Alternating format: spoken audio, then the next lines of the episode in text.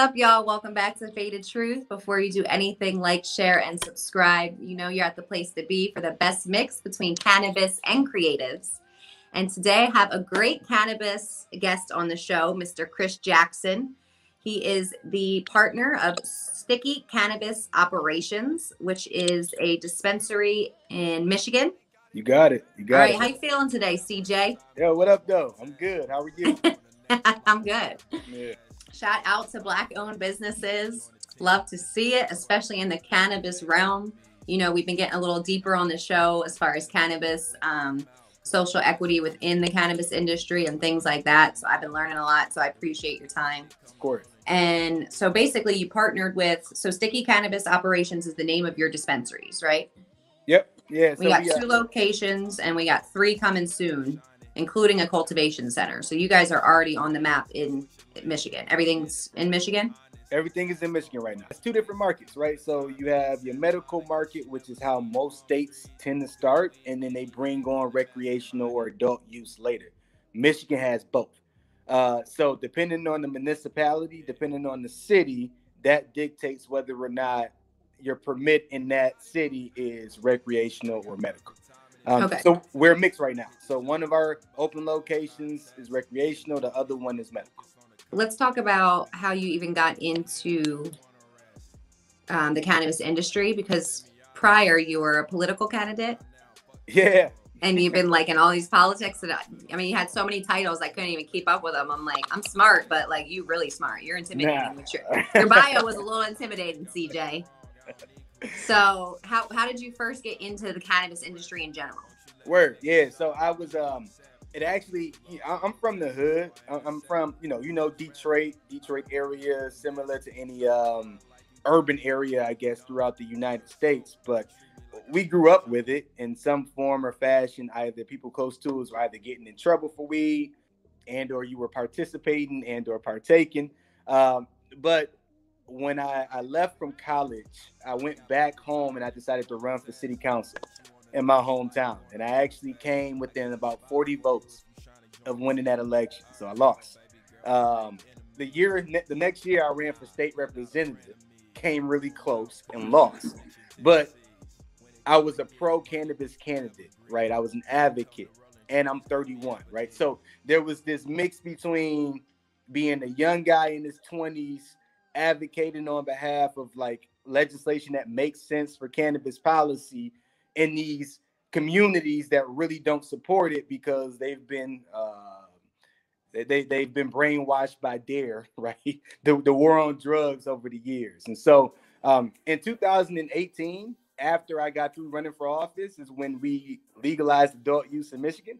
Uh, and i believe that i was just a little ahead of my time when it came to that. But regardless uh, after i got through running my, my partner now jake um, owned the first dispensary that we have in Ypsilanti.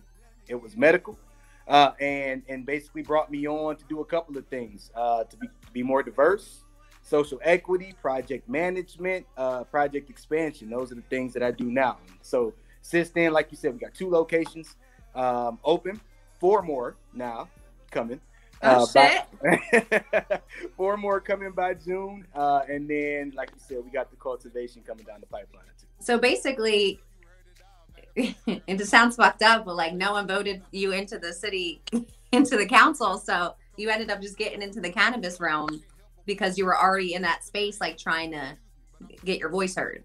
and I'm an entrepreneur first. You know what I mean? And so, Right. like, where, where else can you get access to a previously prohibitioned industry where you actually can get in on the front end of the process, make some real money from it, but still be able to promote economic empowerment for communities of color, still be able to promote criminal justice reform? Like, it just made too much sense for me not to do anyway. And now I don't have to worry about none of the red tape, man. I can influence people who are in office instead of having to be the person that gets influenced. So it's all good. Right. And now and now they gotta listen to you because you got some you got a good track record. So it's like, Sure. hey, maybe this maybe this guy knows what he's talking about. True story. and he's black, so he's black speaking on things instead of the white man speaking on, you know, things that they don't know about either, owning Exactly. businesses. Because uh, what I learned with talking to, with these people is basically like a lot of the black owned businesses aren't black owned, but they have people on the front end like yourself running it for them so that they get that kind of perception. Right. Yeah. Um, so it's nice to just talk to somebody that's, you know, from the from the bottom and worked his way up. What Oh, made you want to run for public office? Like you go to college and then what'd you go to college for? Accounting and business management. Okay. And then you're just like one day, like I like is it was it that you wanted to change things going on in your city or was it like like what makes somebody want to get into politics? Because for me, I want to stay as far away from it as possible. Okay. right? That's how I feel. I'm like, I just think everyone's fucked on their own. Like, it doesn't matter who you vote for, kind of thing.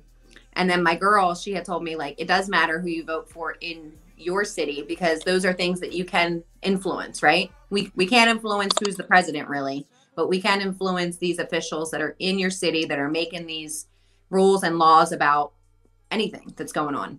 Agreed, and, and that was my perspective. Um, people that were in office at the time, in my opinion, just just weren't doing shit that made sense. You know what I mean?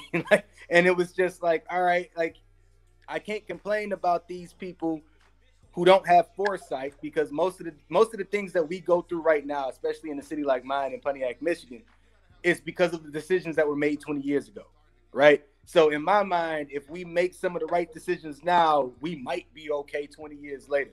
Right. And so there were a lot of us that were like converging back to the city. Um, um, my girlfriend at the time was a psychologist.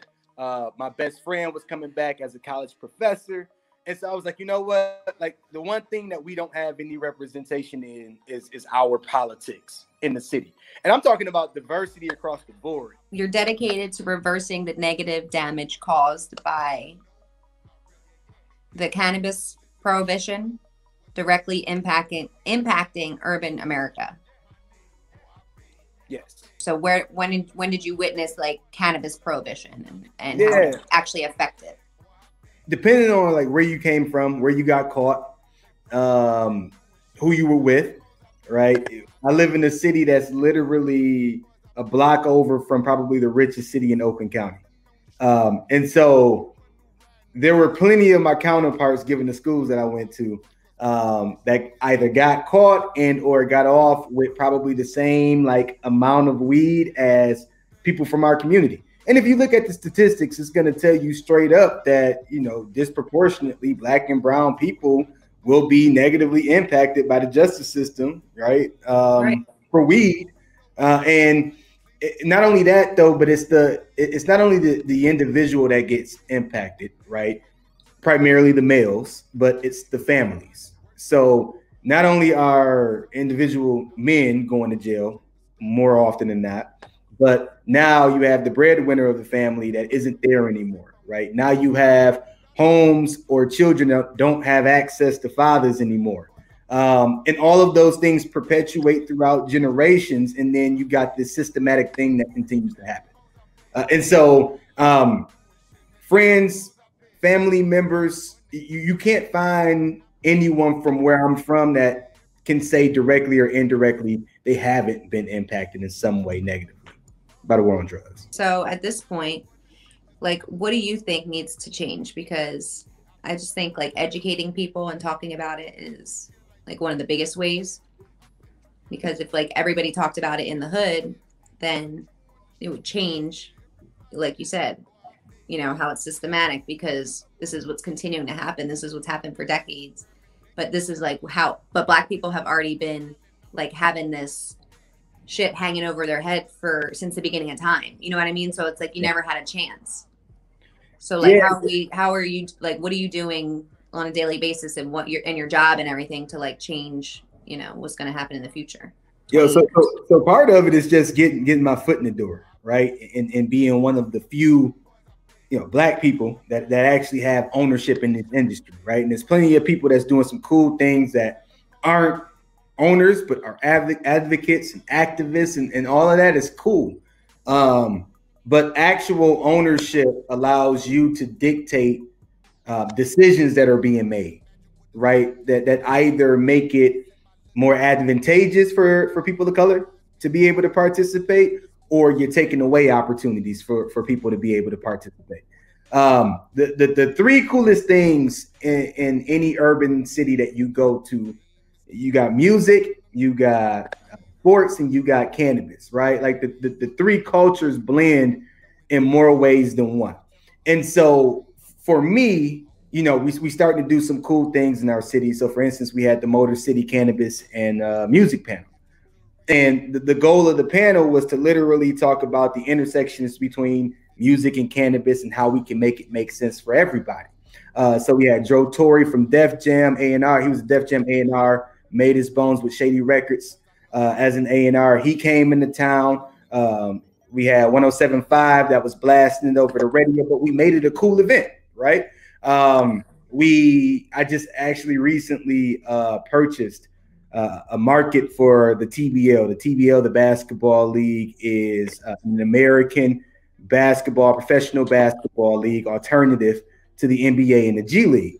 Um, and for me, growing up where we grew up at, it was all about can you play professionally at some point, right? You trying to make it to the league. Like that's the conversation. I wasn't good enough to make it to the league, right? Um, but this conversation around owning a team versus playing for a team is a conversation that we hear in every suburbia outside of you know I mean the, the the urban institution that is America.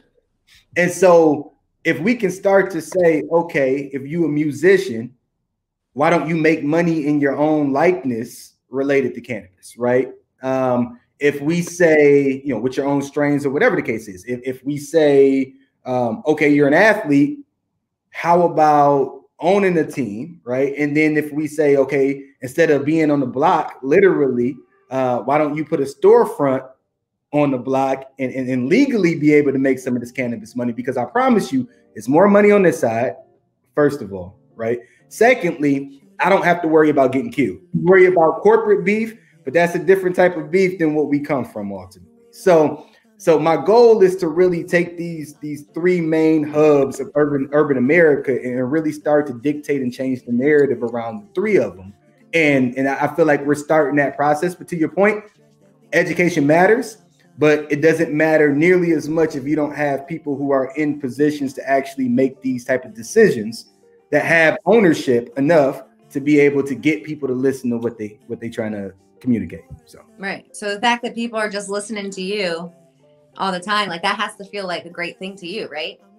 It's cool. Like because uh, you don't you probably don't think you're doing much, but like to me, you did fucking all this shit already. I'm like, damn, you know, black man in fucking politics, in fucking cannabis, like you, you got fucking five locations, like you doing it, you doing the damn thing, you know. Well, I appreciate that. You know, I got this issue. I got this issue with like uh appreciating the wins along the way. Mm-hmm. You know what I'm yeah. saying? So, um, sidebar, like I got this thing that I do where, and I think I stole it from um Kevin Hart, maybe. But I got the thing that I do now where I, I, I purchase a watch for milestones because like I respect time more than anything else, right? So, How many milestones you be having? Because I, I, I, feel like you got a lot of watches. I got a couple.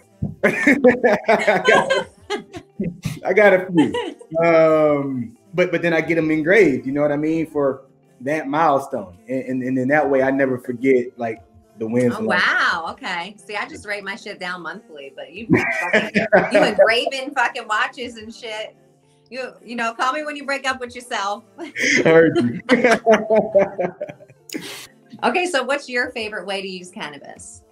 My favorite way, I'm I'm I'm basic, man. I I don't even like to roll no more. I I just just give me a pre-roll. This you lazy. if it's already done, I just want to smoke it. Like, let's enjoy our time together. You know what I'm saying? Like, I ain't really trying to do nothing else. So gotcha. that, that, that's probably my favorite way. Um, the edibles I stay away from. You were also in Oakland County's 40 under 40. Yeah. And then what did what did they uh, what did they recognize you for? Yeah, so so at the time I was one of the younger people that was involved in politics, uh, and then shortly after that I had moved into ownership in cannabis. Uh, so it was basically a combination of the two. Particularly though, like you know, in Oakland County, especially, like they just had never really seen a person of color in an ownership position in cannabis. a lot of counties haven't seen it. Um, so that was their way of of recognizing this here to stay. Uh, we might as well try to acknowledge the good people, right, who are trying to do some of the right shit with it, um, versus continuously trying to make it a taboo situation. Yes, Pontiac, Michigan. That's what I'm talking about. Break the stigma. You heard? So, are you working with the youth a lot?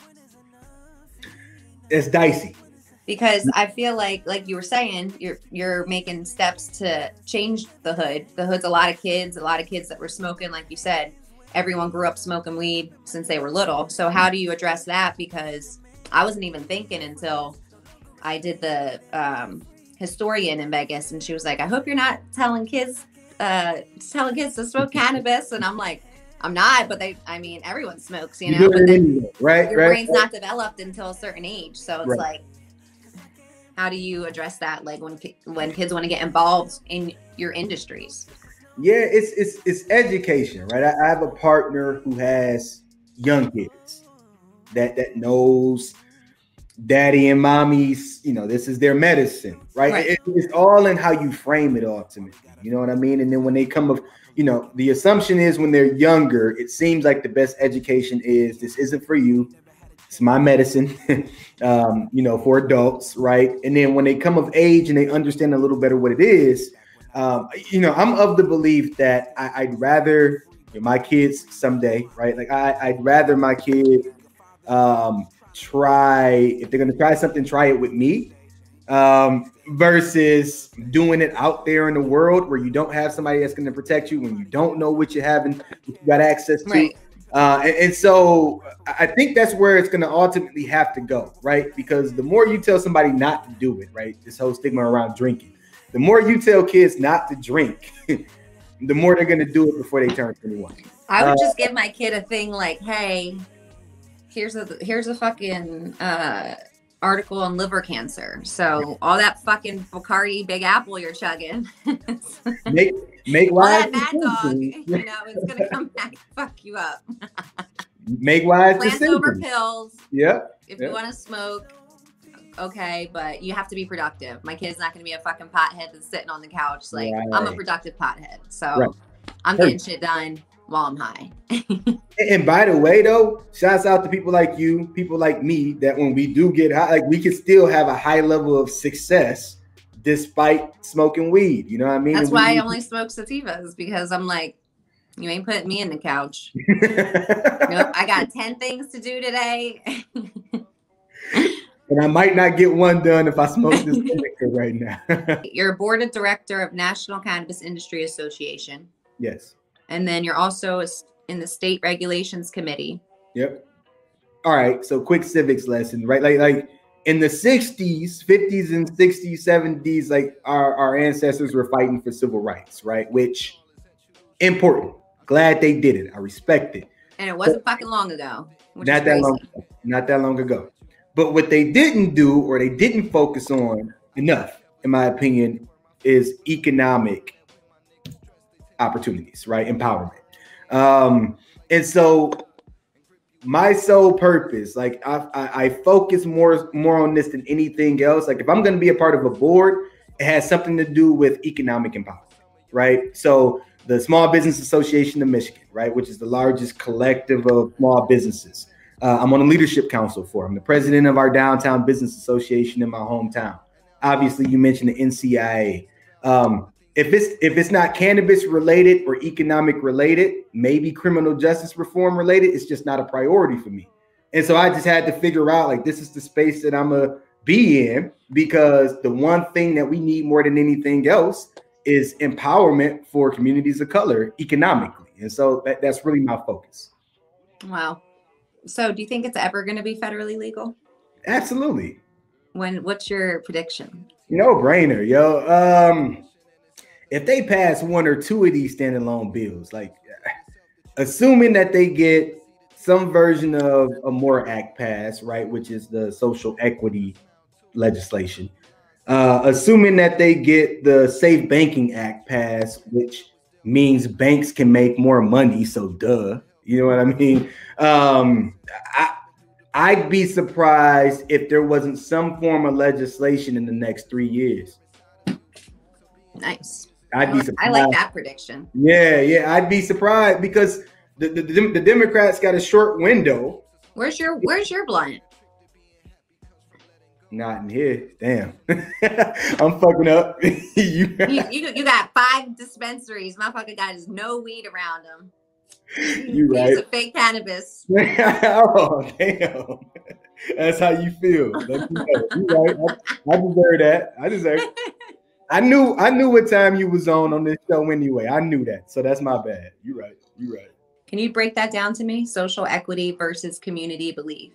Yeah. So in the cannabis industry, right? Social equity means people who have been proportionately impacted negatively, negatively and proportionately impacted by the war on cannabis or prohibition, right? Um, so the typically the people who fall into that lane. So in a state like Michigan, they can't come out and say uh, we're going to create an opportunity for a specific ethnicity, right? It's, it's against the Constitution.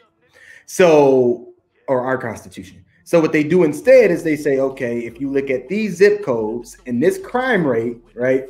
These are the places that we're going to focus or target on and call that social equity applicants, right?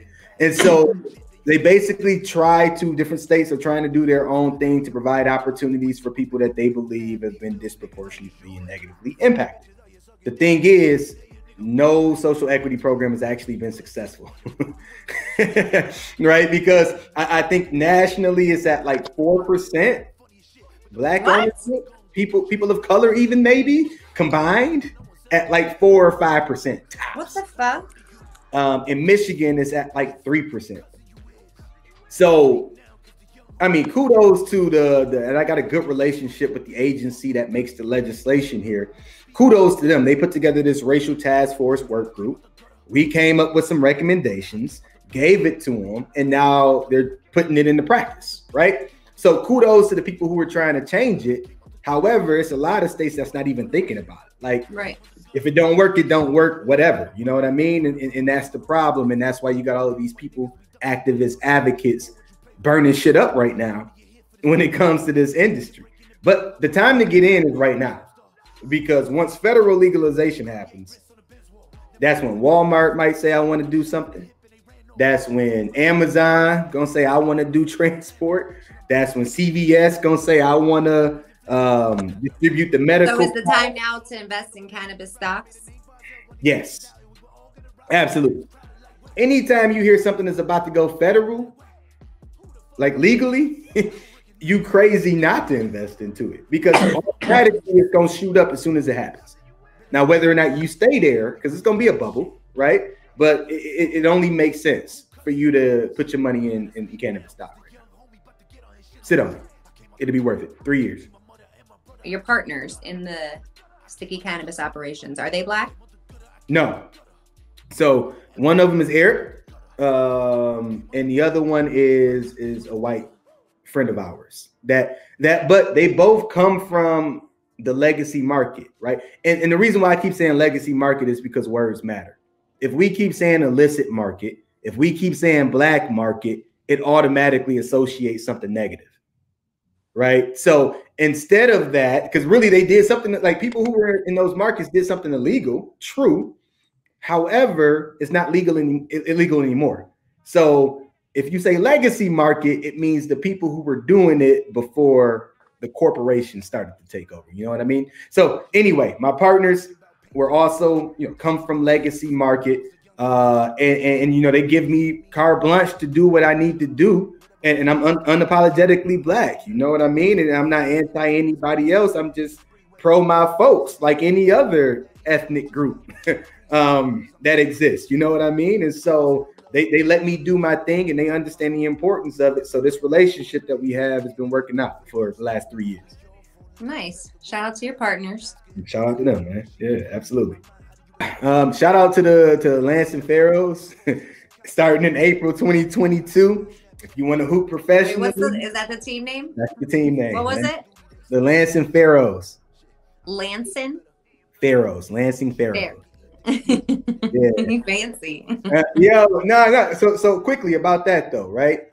So when I was thinking about a name like the Royals, the Kings, Monarchs, We hear that all the time with regards to royalty in sports, but rarely do we hear anything outside of Western civilization royalty as mascot for names of teams.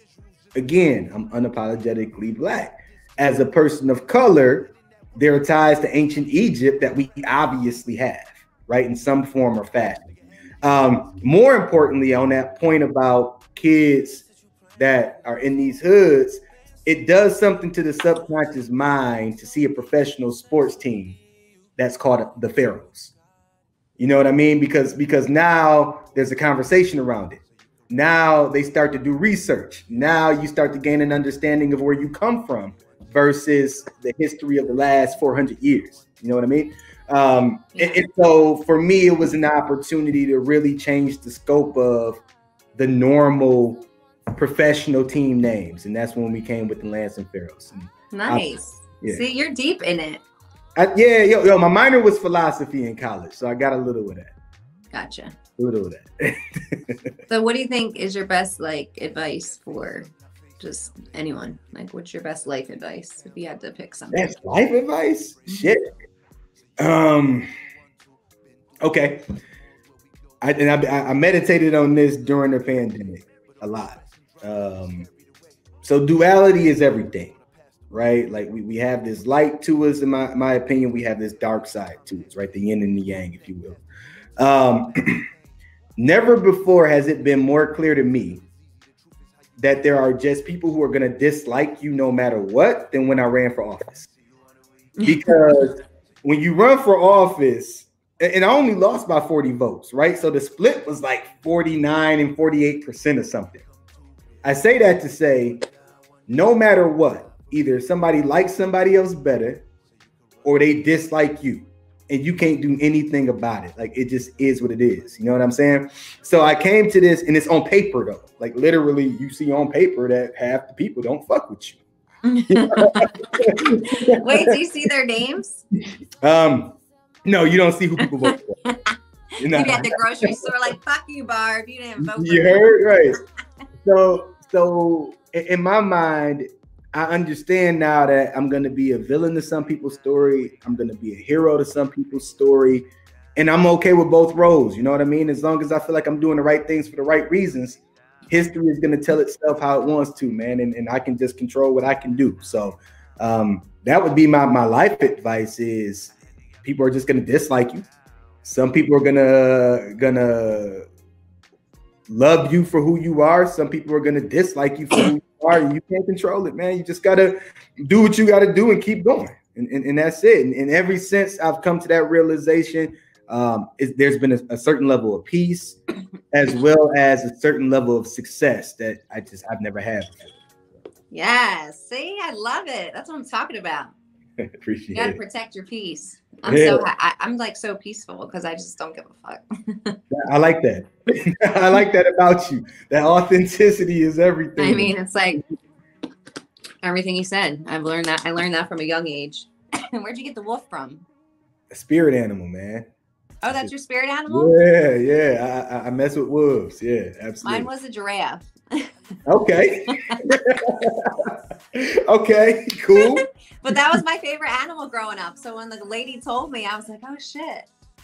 It's the same but, for wolves, though. The same with, but what? Why a giraffe? Uh, so basically, I'm like an observer, and I'm gonna have to like stretch to reach my goal, but I'm gonna reach it. That's like what the, you know the book said and stuff.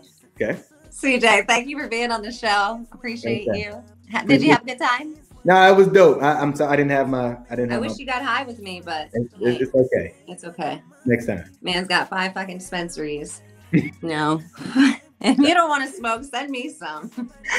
Done. I need a sponsor. done and done.